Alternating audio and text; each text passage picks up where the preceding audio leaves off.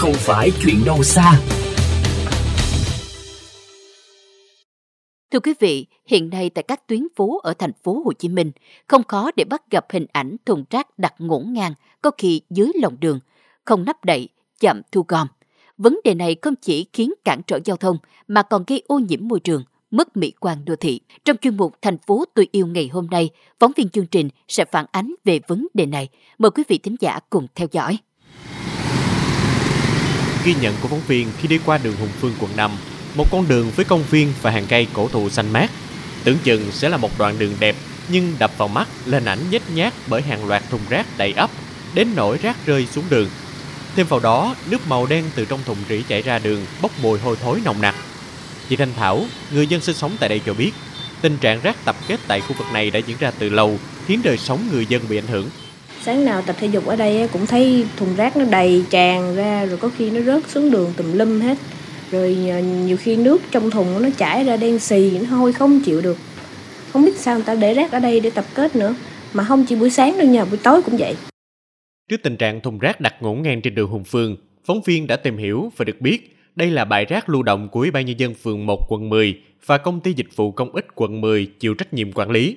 Trao đổi về vấn đề này, bà Nguyễn Thị Lâm Tuyền, Chủ tịch Ủy ban Nhân dân phường 1 thuộc địa bàn quận 10 lý giải. Hiện nay, Ủy ban Nhân dân quận 10 nói chung và Ủy ban Nhân dân phường 1 nói riêng không có bãi tập kết rác cố định. Trước đó, Ủy ban Nhân dân phường 1 và cả quận 10 có trạm trung chuyển ép rác ở địa chỉ 350B Trần Bình Trọng. Tuy nhiên, cơ sở này nằm gần khu dân cư nên đã ngừng hoạt động từ năm 2016.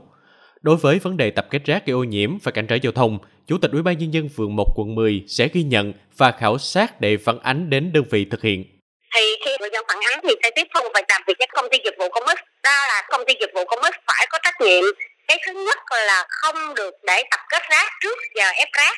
Cái thứ hai là tuyệt đối phải phun xịt khử khuẩn sau khi đã ép rác xong thì những nội dung đó sẽ tiếp thu qua cái phản ánh của người dân và sẽ phản ánh sẽ trao đổi trực tiếp với công ty dịch vụ công ích quận 10 là đơn vị đang được giao để thực hiện nội dung đó.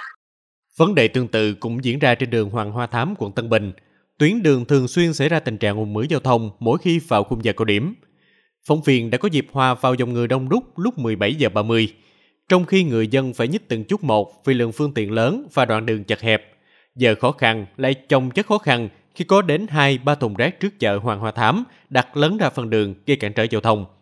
Ung ứ giao thông, mùi hôi thối bay phản phất là những gì người dân mỗi khi đi qua đường Hoàng Hoa Thám phải học cách chịu đựng trong suốt thời gian qua. Anh Thanh Nhã, một người dân thường xuyên đi qua đây bày tỏ sự bức xúc.